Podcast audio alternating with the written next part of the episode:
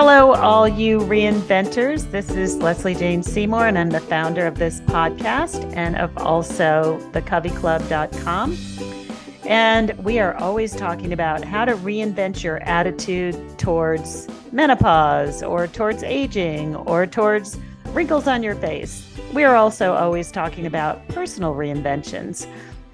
Here is an interesting person who I'm going to introduce you to, Poonam Bhuchar who is a family lawyer and an expert on emotional well being, who created something called the Safe Retreat Transforming Relationships Through Communication and Understanding.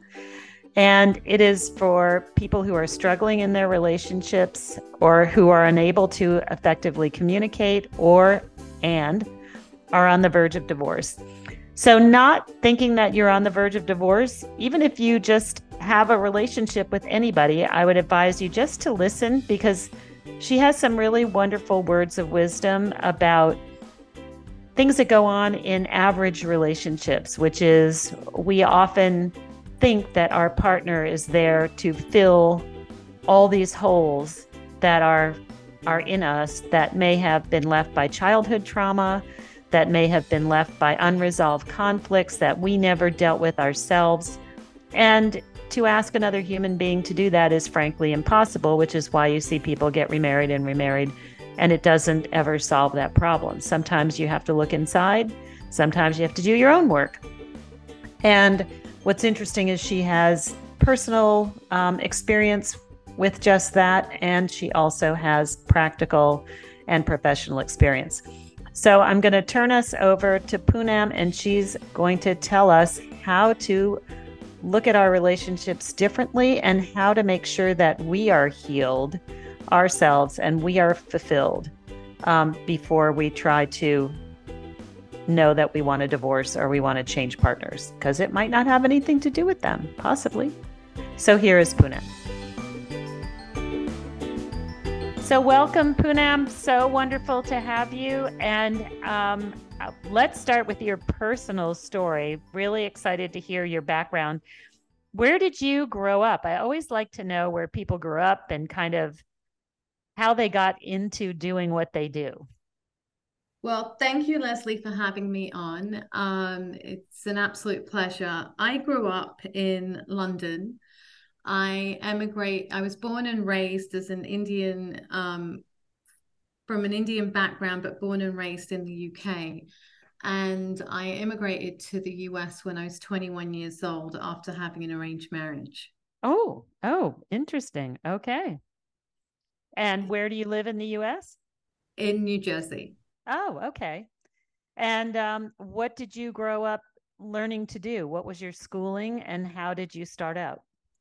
So, from the age of 13, I always knew that I wanted to be a lawyer. I watched too many Perry Mason movies with my parents. Uh-huh. Knew I wanted to be a lawyer, and then when I did get married, my condition was, yeah, sure, but I want to have, I want to go to law school. So, I attended Seton Law Hall Law School here. I passed the New Jersey and New York bar exam, and then I've been practicing as a corporate immigration attorney for 23 years and a family lawyer for about 13. Wow, amazing.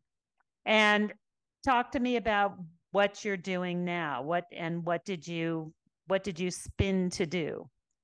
Yeah, so I think when I look back at life, um, the reason I wanted to be a lawyer was because somewhere along the lines I lost my voice.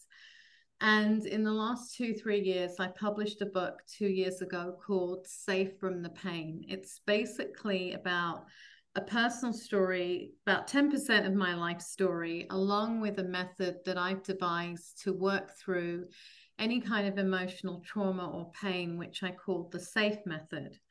So, my personal story, very short, is um, I was sexually assaulted at 13 years old in high school. I tried to commit suicide carried a lot of unresolved trauma um, you know didn't really deal with it in a very good way. Came from south asian immigrant parents who only knew what they knew and tried the best with everything that they could. But um, it was a very much okay we need to move on approach. So i came from a place of insecurity carrying a lot of emotional baggage i was not forced to have an arranged marriage but chose to because it, i guess it was my form of, of some kind of escapism uh-huh. you attract what you are right so mm.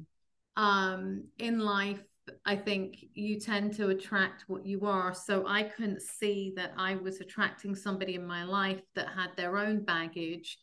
And believe it or not, my mother had said, like a month before the marriage, I don't think you should do this. And I still went in guns blazing. And it was true. I was marrying somebody that wasn't the right person for me. It was a very difficult relationship, but out of it, I had two beautiful children. Mm-hmm. From there, I finally got out of the marriage. Um, 13 years later, it was abusive on some level. And then after that, I ended up suffering financial loss. I lost a home.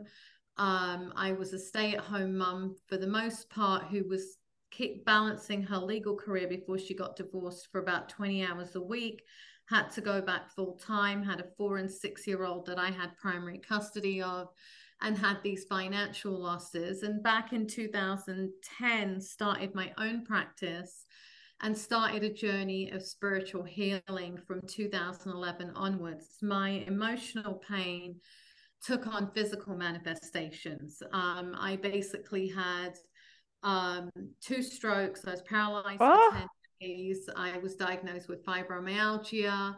Oh, I. I'm so sorry. Okay. But you know what? That was my journey. And that's what my book is about. It's about embracing it. And if I could just quickly go into the four prong test, I went on then to basically run a successful law firm. I ended up, it got acquired early this year because my soul's calling, I believe, is to help people work through their different traumas because I was a family, I am a family law attorney. I did immigration law. I've been through it personally. So I've seen all angles of it. And I had this soul calling that I need to speak about my journey. And about it's been a year and a half now, actually, just a little less than a year and a half. But my whole purpose of getting this book out and doing the work that I do now is to see that if I can change one person's mindset or I can help somebody start to heal, then my job is done. This was all worth it to me. Mm-hmm. Wow.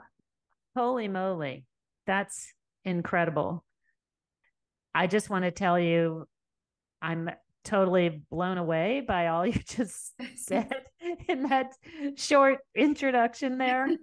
um, and I think it's true. There are an awful lot of women who we speak to in this podcast who've been through all kinds of trauma and tragedy and come out and the way that they bring it back to the world is helping other people. And i think there is a beauty in that and there is a therapy in that for all of us. You know i had a rotten childhood and um, i didn't have a voice and um, so now i do. And i get to help other women and make sure they have a voice and nobody can't speak back to you know people in their lives who scare them to death. right. so um, it's great that it's great that we can do it, and I applaud you. So let's talk a little bit about exactly um, what kind of sort of unique kind of programs you run. Let's talk about what those are and what what kind of couples are you aimed at. Right. So I do um, individual work on the safe method, but one of the things um, that I think I'm in a unique position to help people is that I've personally been through a divorce. I know all the nuances of it. I practice family law, and through my clients, I've seen because of ego, because of being antagonistic, because of not thinking things through, they end up spending extortionate amounts of fees on legal fees and it's not just legal fees right it's the mm-hmm. realtor's fee it's the accountant's fees and mm-hmm. really if a lot of the ego comes from a place because you're going through emotional pain So I've helped couples who were on the brink of divorce. And then, really, when I talk to them and listen to them. I'm like, what you're seeking from your partner is something that you should be seeking from yourself inside. Mm. And sometimes we'll go deep down and they'll realize that it may be a feeling of abandonment that they had at a childhood that right. they're looking for their partner to fulfill. So, because I am a lawyer, I'm always in my life going to give disclaimers. And mine is I'm not a therapist, but I am someone who's been through it personally. And a lot of the times, as lawyers, you don't have the time or the bandwidth to sit there and explain every form of custody schedule possible for your children. But as somebody who's been through it personally, I know what works. I know the issues that can come up down the line. And one of the things that I want to get across to couples is that listen, whether you're together or you're apart, whether you like it or not, if there are children involved, it's not like you get divorced and then you go your separate ways. You're still attached in communication for the next 18 to 21 years because your kids um, until they become adults. And then, even after that, if you like it or not, when your kids get married and they have kids, your grandparents, there's a lot of nuances that you have to figure out. And until you're able to communicate, you can you continue what i call generational trauma because if mm. we don't communicate then our kids suffer mm-hmm. and every situation is not possible to communicate right i understand where there's restraining orders and there's abusive situations but in a lot of these cases i can tell you professionally that legal fees could be reduced drastically if people just communicated with each other and got to a point of healing where they could say to each other, okay, we're going our separate ways. This is the best way, but what is the best way to move forward as a, as this new created form of family? I hate the term broken families. I personally have ripped people apart that have used that to define me and my family. It's just a new family in a different form. Do they still say that? That seems like such an oh. old thing that came from when I grew up in the 60s yeah. and they called it broken families. they still use that? You'd be surprised. My kids were in um, this private school where it, the term was used and I absolutely Really? Yeah, huh. I absolutely walked in and I believe it's in re-educating people. Define for me what you mean by a broken family. Right some yeah some families are not broken they're just you know they they just have a different sort of organization. But that's so interesting i remember also um because i was uh one of those kids who was in i remember um at 10 years old i wasn't allowed to play with the kids across the street because they were afraid it was contagious. Oh, that oh, yeah, if my I... you know my parents got divorced ooh you know that was a big deal Oh yeah, so I I come from a cultural background, South Asian, that when I got divorced, I think 17 years ago, it wasn't as common. Mm-hmm. Um, I mean, I had all kinds of things said to me. Somebody refused to rent me a home when I lost oh. my home because I was a single mother. Oh my lord. So, talk a little bit about. I would like to know, in your experience, what percentage of the people, just off the cuff, who are coming to you for divorce, do you think it's just unresolved trauma that they never dealt with and they never went to their therapy or did their therapy or were told to do therapy? I mean, again, that's hard to define, but I would think at least 50%, right? Yeah. Um, yeah. Because a lot of it is, a lot of us go into relationships or marriages at some point, right? Rather than being content and fulfilled with ourselves and our own lives, we go in looking for somebody else to fill that void. And I mean, you know, I'm I turned 50 this year, so it's it's You're 50? Me... Oh my God. Everybody has to look at Poonam. I'm going to make put a picture. You can't be 50. You look like you're 25. There's no I way. wish. Trust me, my body feels like I'm Oh my 50. God. Okay. But whatever you are wearing, whatever at the end, you have to give us all your beauty products that you're using. I was looking at you and I was like, wait a minute, she can't be old enough to have children.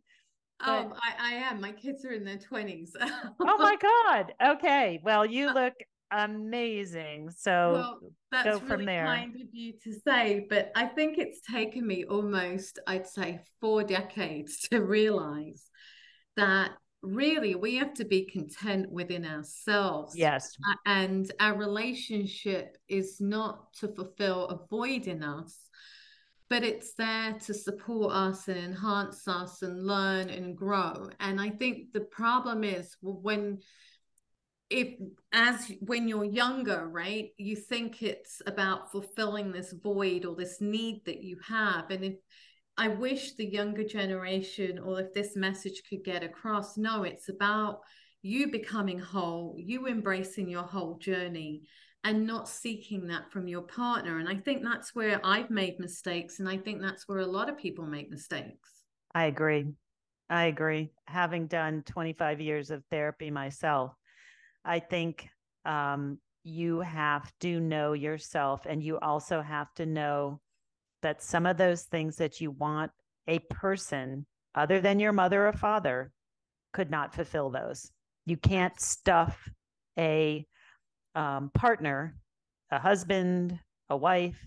They can't they can't make up for whatever childhood trauma there was. And until you understand that intrinsically, I don't know how you can get into an a relationship where your expectations are not out of line. I agree, Lesley. And I think, you know, the scariest thing is, and this is just something that I've, like, in the last few years realized, is that we as a society are continuing this generational trauma, right? Until we take care of ourselves, be us women, men, who, whoever, but until we take care of ourselves, how can we take care of the future generation? Because all we're doing is projecting our insecurities on that generation. Correct. And they carry their trauma and they continue it. So, correct. One of the things in my family that I've not been shy about at all is if you've got an issue, talk to me or go to therapy, but figure it out because it's oh, nobody else's responsibility except yours. Totally. And I I say to my kids, I have kids in their 20s. I say get do your therapy now. Yeah. Do it early, do it in your 20s. Look, I tried to be the best mother. We tried to be the best parents we could, but there's there's things we screwed up. Whatever it was. Absolutely. You know, I tried to do all the stuff my parents didn't do, but there's probably something else that I screwed up. I, you know, I I gave you peanut butter and jelly too many times and that was, you know, crossed a barrier, whatever it is, and I'll take the blame.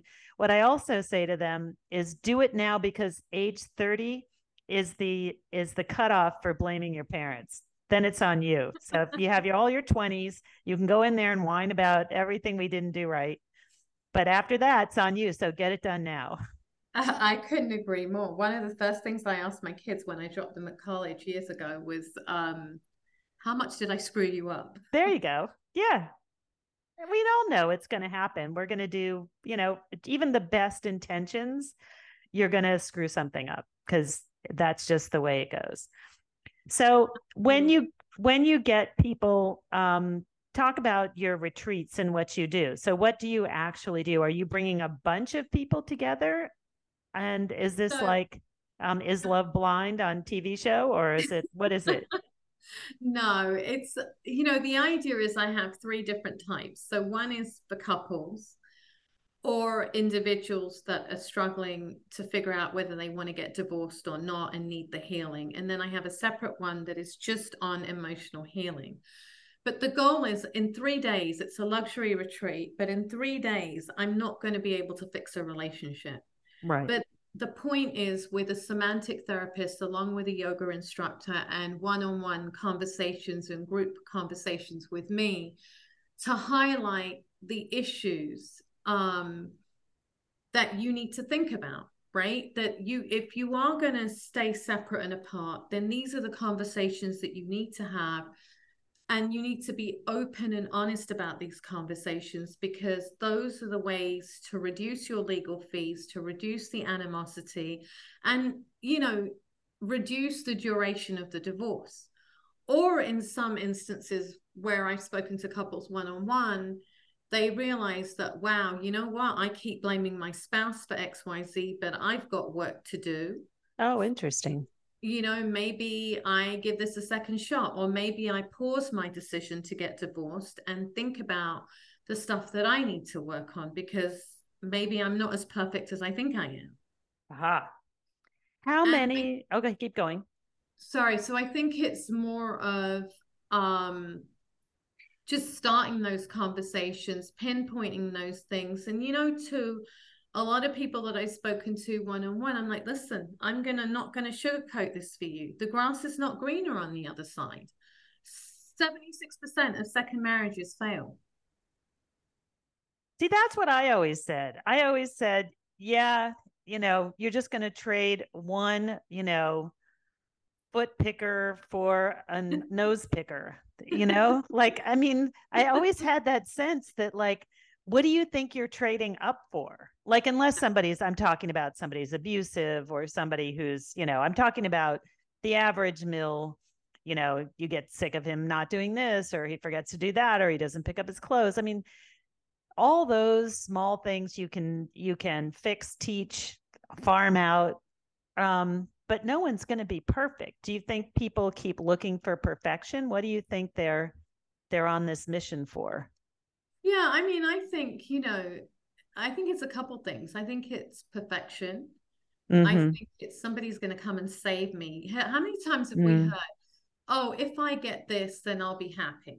Yes, or, right you know if i get well if i get a guy that's really rich i'll be happy. No you won't because you're not happy internally. You're never going to be happy. Correct.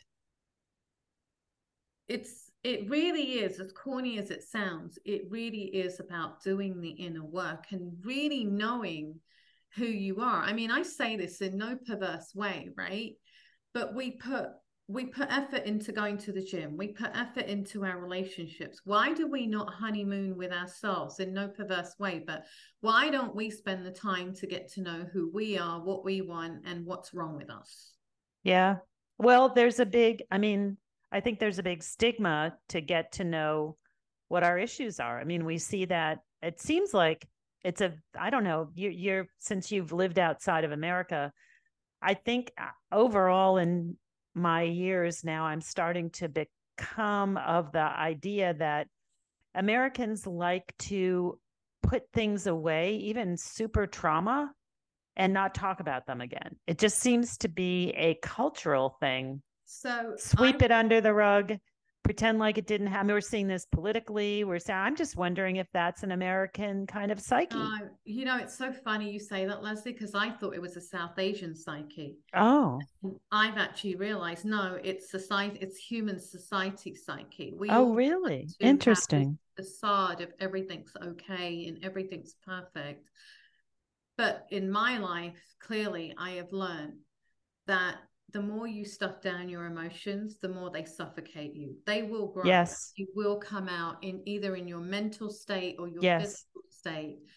They will come back to haunt you. So that's right. Said, it's better to deal with it in your 20s. That's right. That's right. And remember the statute of limitations runs out at 30. so so blame your parents now because if you're listening and you're in your 20s, it's all your parents' fault until the day you turn 30, and then you have to accept responsibility if you haven't fixed it. So, kind go. of, mine's like 22 and you're done. 22. I give them a little more runway because I figure you. I mean, I don't know about you, but I was such a different person in my early 20s. And by yeah. the time I turned 30, like I just had such a different look at the world. And um, thank goodness I didn't get married to all the people who I could have gotten married to in my 20s. I waited until um, 34. So that was smart. Yeah. So, talk a little bit about um, what do you see as the biggest thing that stands in the way? Have you seen, and this is what I'm surprised by, and you might see it a lot, how many women out there, highly educated, executive women, who have no idea what's going on financially with their um, their lives. They've turned it over to the spouse and have abdicated so to the point where when they get to the divorce moment, they have no idea where anything is or what they have. And now they've got to get it out of the guy. Have you seen that? Oh yeah, I was one of them. Oh, okay. And I I admit, I'm just going to say I did that too. We kind of divided things up. My husband was in finance, so we divided it up that way. But at a, certain point, when I realized that was no good, and I sat him down and said, "I need to learn this," he shared. Yeah. I did so, the same thing. And I think, you know, when you start to have kids and stuff, you fall into these roles, you get comfortable to a certain yes. degree. And that's part of the reason why I decided to speak up because I'm like, I'm a family lawyer, I'm educated, all the things you've just said, but I still was an idiot in some to some degree, right? And it's it's about if I think about the layperson that I speak to that doesn't even know where to begin to start these things, um, I think it is about having that open communication with your partners, whether it's sitting down once a month, once every other month to see where the finances are. I can tell you in my relationship, we used to do that, but then when the kids happened and life got really busy, it just, you know, went right. sideways. And... right. Well, yeah, you're trying to divvy up something that he can do. Got to give him, you got to give him one task. I mean, that's for God's sake, right? The, they feign that they can't do anything else. And so you give them the finances, right? Right. But that's where you that's the biggest part of it. And when you don't know about that, that's where the insecurities arise. How can you right. start talking about a divorce or negotiating a divorce when you don't even know what the finances are? Right. So, I mean, I've seen a lot more executive women or women get smarter these days where they'll have a joint account together and they'll have their own account and the husband has their own account. So you know, it's just really the joint account that they both have control over, but mm, each right. spouse has their own account, which I think is pretty smart. Mm. You, you reduce the tension of why did you spend so much money there? Why did you spend so much money there? What are you right. doing? It's like the bills will get split accordingly, but that's that only works where both spouses are making similar income and they're right. working in the situation where a spouse isn't working and is taking care of the kids, but the husband's doing the work, in that situation, I think it becomes even more imperative for them to understand the finances. I can't tell you how many women will say, Well, I don't know where the tax returns are. I right. don't even sign them. And I'm like, right. you don't sign them? Oh, they don't even sign them? How can they not sign them? I guess their spouses are doing it, or you know, or they just sign without even paying attention to what they're signing. So they have wow. no clue. Wow. And we have to say that it's not that they're not working, they're just not being paid for it. Oh, I think that's the hardest work in the world. I'd rather go to work. Me too, which is why we all went back to work after we had kids. It was a lot easier, right? Yeah, I agree. I think it's one of the hardest jobs to do. It is. So as we get towards the end here, Poonam, amazing, amazing info.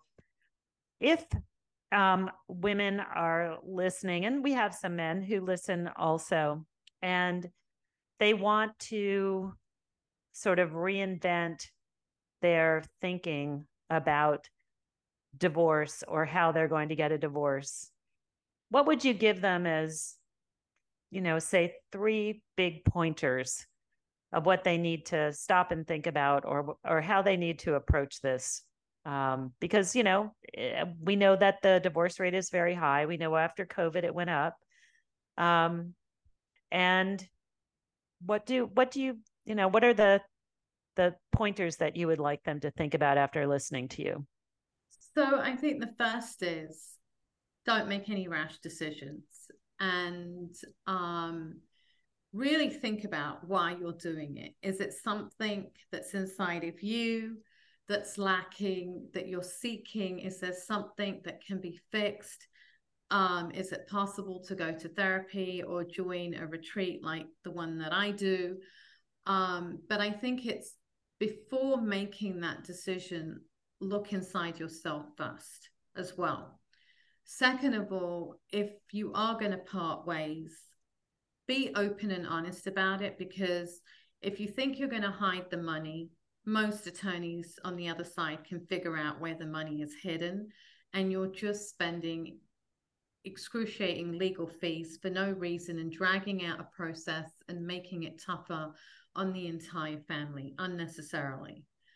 And I think the third is, which is the biggest, whether you part ways or you don't, for the sake of the family, put your ego to the side. There's hurt on both sides, and put the ego to the side so that the damage that has been done today becomes minimized and that damage doesn't continue down the road and start to affect your children's lives. You think all of that's possible? I do. Okay. I do. I mean, at least, if not 100%, I think it's possible to minimize. Okay. Because I think, you know, when people are getting divorced in that moment, they only think about that feeling in that moment. But i think when when when i sit down and i explain to people listen this is the future. It's not just today especially if you have kids. You've got to start thinking about the impact down the road as well. Right. Now poonam where can everybody find you? Are you um, in a are you out there on social media or are you just on a website? Where do we find you? So i have a website emotionallysafe.com um, i've got a facebook page emotionally safe instagram emotionally underscore safe.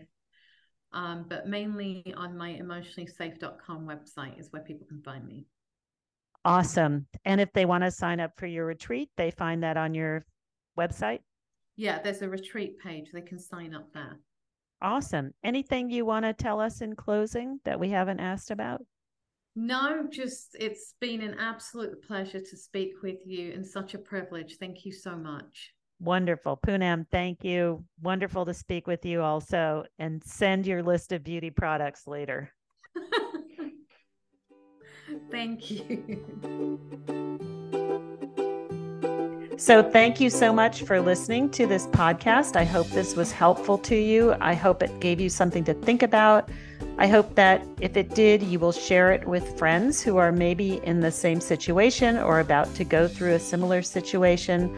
Our whole program at coveyclub.com and with this podcast is to help others learn ahead of time so that they don't have to suffer through what all of us have suffered through ourselves. We want to share, we want you to learn, so it's all preventative. And if you are serious about any kind of reinvention, if you're thinking about divorce or staying together or getting back together, we have all kinds of information for you that's free over at coveyclub.com. You can come join Covey Club if you'd like to meet women like us who are there to help you through these transitions in life. No one gets through life without a transition of some sort, and it can be unexpected. But we need to get through those transitions. And how do we do it? I'm telling you from experience, do it with a bunch of smart, educated, warm, welcoming women who want to do it with you. So mosey on over to coveyclub.com, check us out, and if you enjoyed this podcast, give us a review on Apple Podcasts. That's help that helps other people who need to find us find us. Thank you so much and see you next time.